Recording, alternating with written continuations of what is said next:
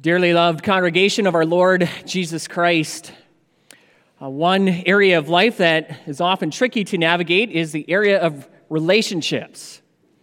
Relationships are not always easy, to be sure. This is true for almost every relationship in life. It includes relationships between husbands and wife, or husband and wife, relationships between siblings, relationships between classmates relationships with coworkers, relationships with family members and extended family, relationships with brothers and sisters in the Lord Jesus Christ in the church. Now, when you take stock of all the relationships that you have in your life, I want to ask this morning what do you see? Do you see relationships of peace and harmony? Or do you see relationships of friction and strife, disunity? what our text this morning is showing us is that the health of our relationships is often determined by the type of wisdom we live by. See, this passage here from James 3 and James 4 describes two types of wisdom one type of wisdom is the natural wisdom of our fallen human hearts. It's a wisdom described here as earthly wisdom, wisdom from below. And living by this type of wisdom results in relationships of fighting and disunity. The other type of wisdom described here is the wisdom from God. It's a heavenly wisdom, a wisdom that comes down from above, from God's Word. And living by this wisdom results in relationships of peace. Now, one thing our text also is stressing for us this morning is that this is true not just with human relationships. Human relationships are not the only thing affected by this. The type of wisdom we live by also determines the health of our relationship with the Lord. And so I preach you God's word this morning uh, under the following theme The type of wisdom we live by determines the health of our relationships with people and with God.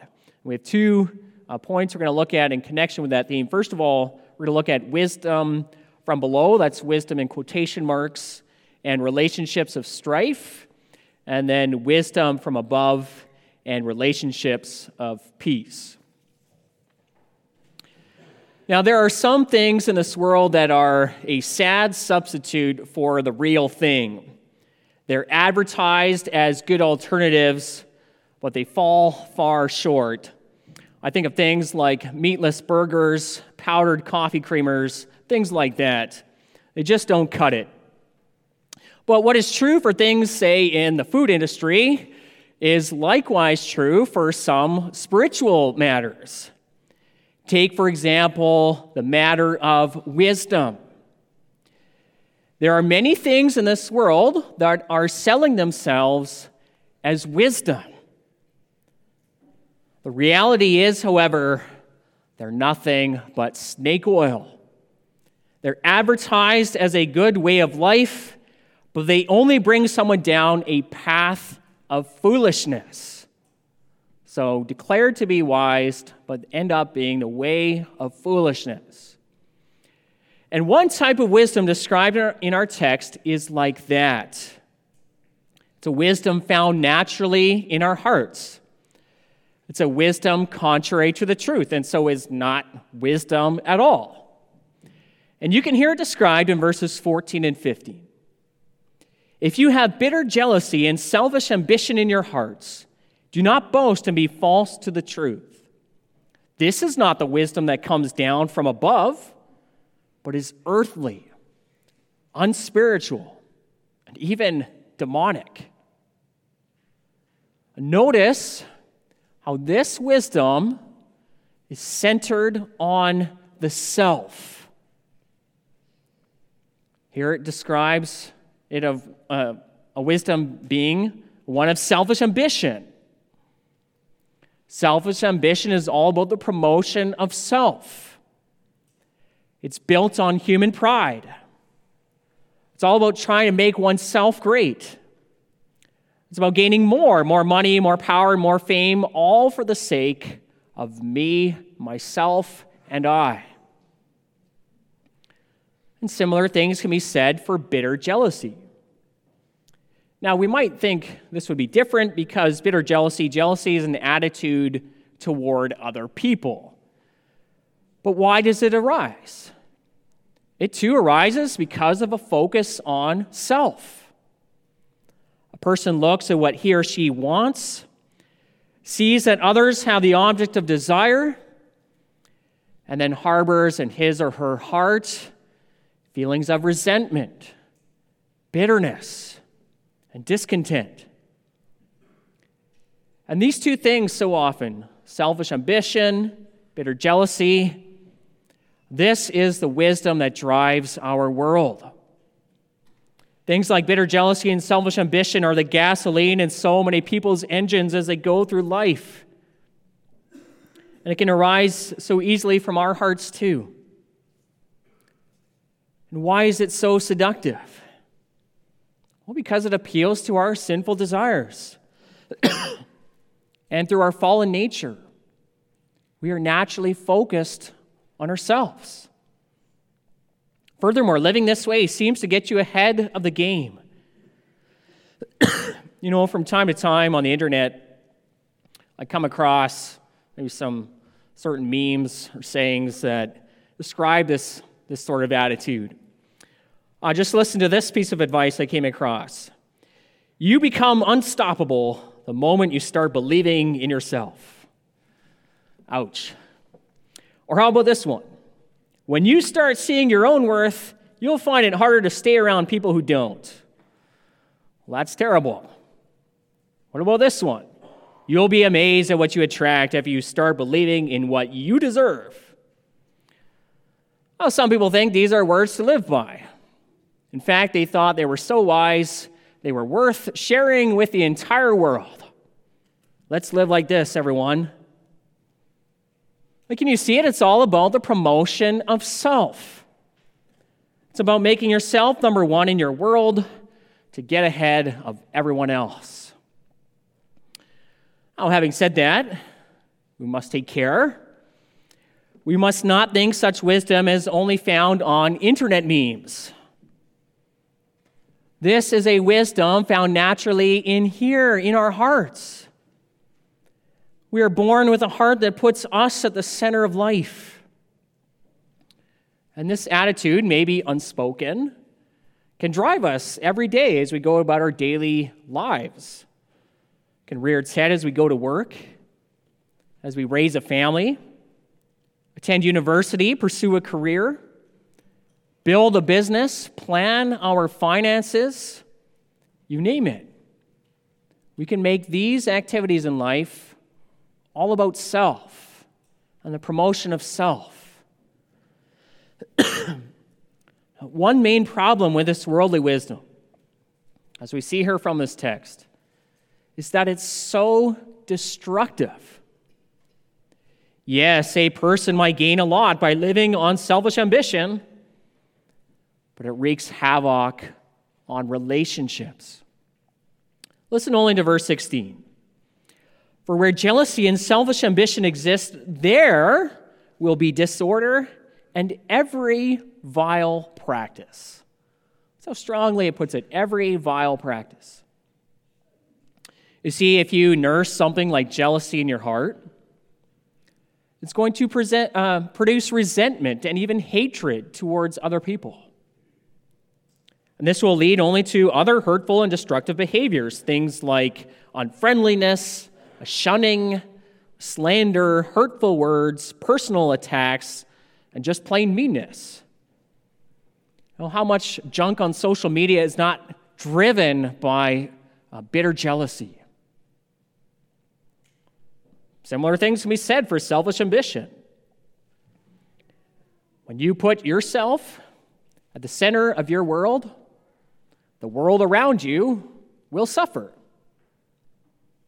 That's because if your personal goals and glory matter more to you than your neighbor's well being, you're going to end up running roughshod over other people for your own personal gain. And hurting others won't really matter as long as self and its desires are satisfied. And with this mindset, people become objects to use or roadblocks to remove rather than persons to love. And this type of attitude hurts not only the world out there, it can hurt, it can hurt the, the local church just as much. Just look at what he says in chapter 4. what causes quarrels and what causes fights among you? Is it not this? That your passions are at war within you. You desire and do not have, so you murder. You covet and cannot obtain, so you fight and quarrel. See, covetous desires, they go hand in hand with bitter jealousy and, and selfish ambition. And, and the Spirit says through James, these desires, they, they will cause quarrels and fights also in the church. And it's these desires that so often are at the root of our strife with other people. You know, when we experience friction in our relationships, so often we want to point the finger outward to other people. Well, I did this to them because of what they have done, or because of how they're acting, or what they said, you name it. The other person is the reason I'm fighting. Scripture often says, actually, the problem so often lies in here with the sinful desires that are, that are at war within your soul. And look at the effects as he says here in chapter 4, he goes on to say, You desire and do not have, so you murder. Now, it's unlikely, I really hope it's unlikely, that the people James was writing to were, were actually murdering each other, physically murdering each other. But Scripture does give some grim examples of how things like envy and coveting does, in fact, lead to physical murder. Just think of King Ahab murdering Naboth to get his vineyard. Just think of David murdering Uriah so that he could take Bathsheba for himself. And similar things can happen in our own hearts. If you covet someone's possessions, thoughts of theft may very well follow.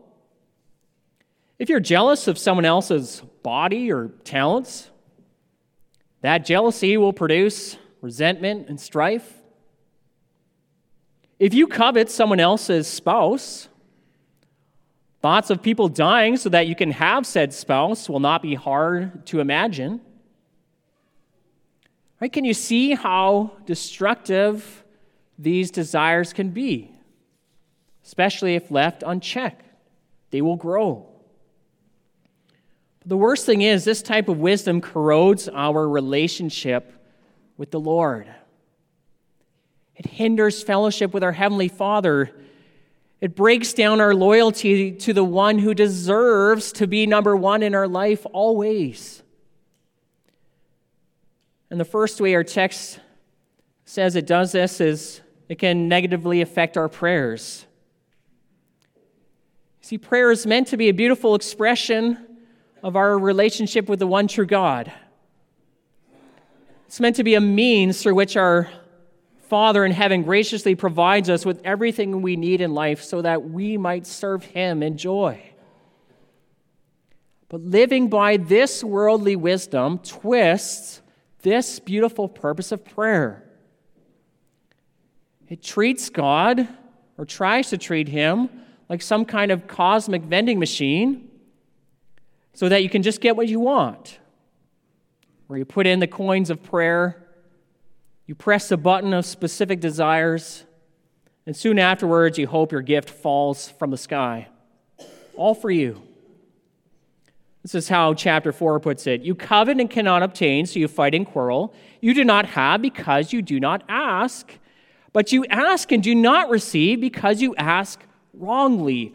Or even wickedly, as it says, to spend it on your passions. Right? So these types of desires will negatively affect our prayers. And as we see here, the Lord does not take this sort of covetousness lightly. And the, the Holy Spirit, through James, responds with such strong words of rebuke, saying, You, you adulterous people. And literally, he says, You adulteresses. Now, why, do, why does he put it like that in the, in the feminine? Is he only addressing the women of the church?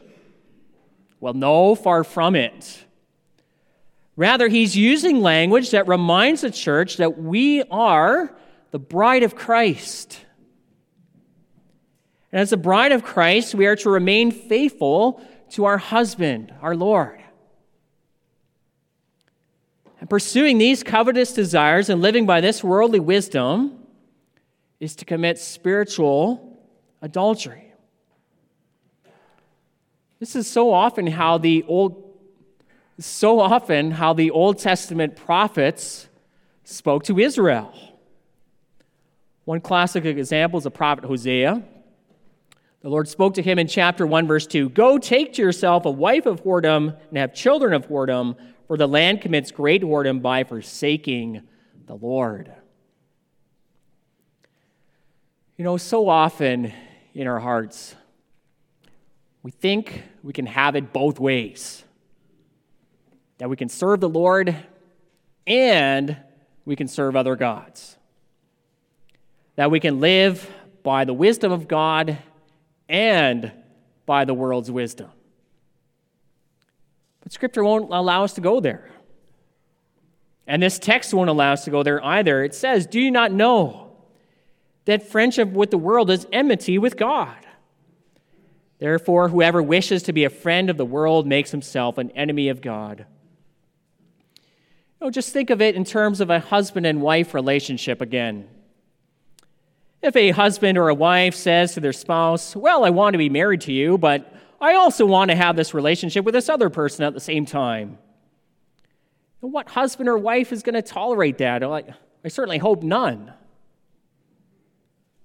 It's the same thing with the Lord. He's jealous over the affections of his people. And although verse 5 is difficult to translate, you get the sense of this when it says he yearns jealously over the spirit that he has made to dwell in us. The Lord yearns, uh, yearns jealously over the love of his people. Now, if our text ended here, and if the sermon ended here, we might all go away from here this morning somewhat dejected. Uh, we might think there's no hope and just give up. But thankfully, the text does not end there. And right after giving that stinging rebuke, verse 6 provides these welcome words but God gives more grace. We're going to look at this more as we go into our second point. So it says, God gives more grace. He gives more grace in the sense that He does not cast us off in our sin and in our unfaithfulness. He gives more grace in the sense that His grace is greater than our sin and that this grace gives us what we need to overcome these sins and to heal and to renew our relationship with the Lord again. And one way this happens is through following the path of heavenly wisdom. In contrast to the earthly wisdom, which is unspiritual and even demonic, there's a wisdom from above, coming from God. And unsurprisingly, these two, types of wisdom, they form complete opposites.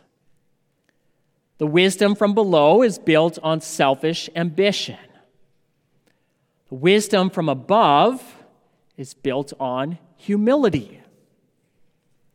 You see it right there at the beginning of our text in chapter 3. Who is wise and understanding among you? By his good conduct, let him show his works in meekness or humility of wisdom. It's built on humility. And chapter 4 then goes on to show how this greater grace of God is also connected with humility. What's the wise response when we fall into these sins of bitter jealousy and selfish ambition and covetousness? It's to humble ourselves before the Lord. As James writes here, quoting from the book of Proverbs, God opposes the proud, but gives grace to the humble. He gives grace to them. And then the, what's left for us to do but to humble ourselves before the Lord? And this is how our text describes that. Submit yourselves, therefore, to God. Resist the devil, and he will flee from you. Draw near to God, and he will draw near to you. Cleanse your hands, you sinners, and purify your hearts, you double minded.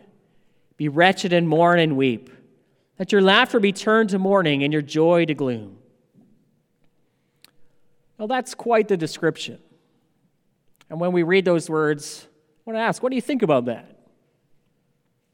Maybe we're beyond that type of sorrow for sin, or that this sort of humility is perhaps outdated. But with these words here, God calls us to see how serious these sins are and what an appropriate response looks like for our unfaithfulness. And humbling ourselves in this way also leads to refreshment and joy and a renewed sense of God's favor. God exalts the humble, he says, he gives grace to them. In our relationship with the Lord, those who humble themselves will be exalted. And this is the constant pattern in Scripture. Think of David when he sinned uh, with the matter of Bathsheba. He humbled himself and was forgiven.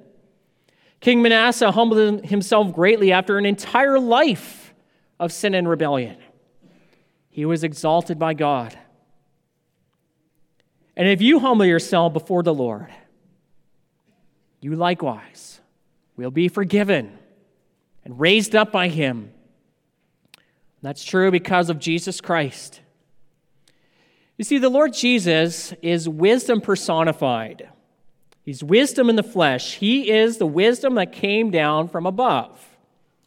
He walked in the way of wisdom his entire life, and that wisdom displayed itself in a life of complete humility before God. No, did Christ ever live by selfish ambition? Not even close. He had not one drop of selfish ambition in his heart. God was at the center of his life every single moment. God's glory was his heart's desire 24 7. His neighbor's well being was at the forefront of his mind. Because that was true, he humbled himself so much. He obeyed the Father even to the point of dying the most horrific death, a death on a cross to pay for all of our sins. Even taking God's just wrath upon himself so that you would be saved. It's through that saving work that we are forgiven and exalted. Christ is the wisdom of God on full display it's through that life of wisdom that He is our righteousness. It's through that saving work that we are justified by His grace, as we read in Titus 3. It's through His exaltation that we are exalted with Him, raised up with Christ, seated with Him in heaven at God's right hand. It's through that that we are also changed to be more like Him in Christ Jesus, and by the Spirit, we take on this heavenly wisdom more and more. And this is how that wisdom is described for us in this text. The wisdom from above is, first of all, pure. It's not mixed with sin. There's no hidden selfish agenda in our actions. There's no evil purposes staining our words. And this alone will lead to better human relationships. This will help to bring about relationships of peace. This wisdom is also described as peaceable. It aims for peace without sacrificing truth or purity, but it aims for peace. Blessed are the peacemakers, for they will be called children of God, says the Lord Jesus. Or as Ephesians 4 says, keep the unity of the Spirit in the bond of peace. The true wisdom from God, from above, never delights in fighting and disunity. It always seeks to bring about reconciliation and healing where there is strife. This wisdom is thirdly described as gentle. The gentleness here is a matter of being kind and forbearing with others. It doesn't respond with harshness, even when correction is needed.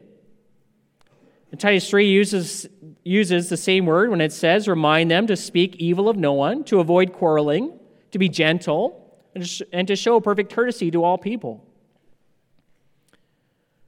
This wisdom is next described as open to reason. It gives other people the opportunity to speak their thoughts and to be heard. It doesn't right away shut someone down or treat them as ignorant. And this quality means you don't proudly believe that you know it all. So you're willing to hear what others have to say.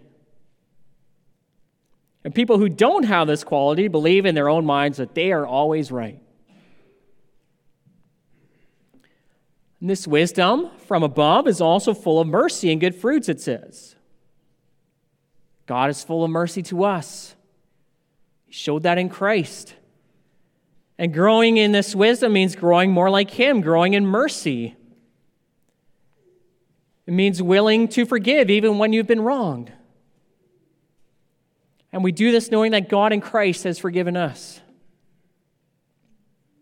The wisdom from above is finally described as impartial and sincere. While the wisdom is merciful, it's not the same as letting certain people off the hook only because you like them better than others or having to gain something for yourself.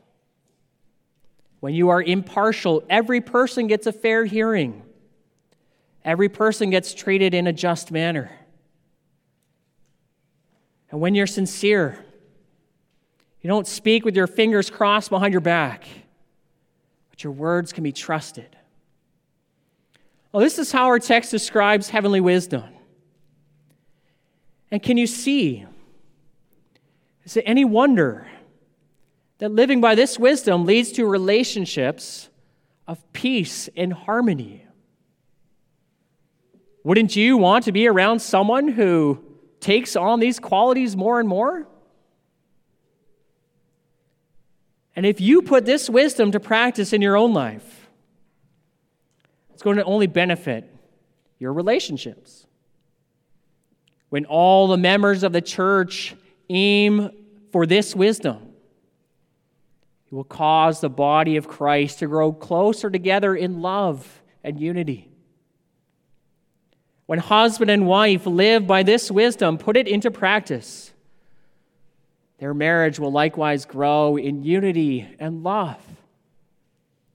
When classmates live by this wisdom, schools will become places of harmony and peace. If coworkers implemented this type of wisdom, how much better workplaces would be. God is a God of order and peace. He wants us to reflect that in our lives and even to enjoy it. As verse 18 says, a harvest of righteousness is sown in peace by those who make peace. Amen.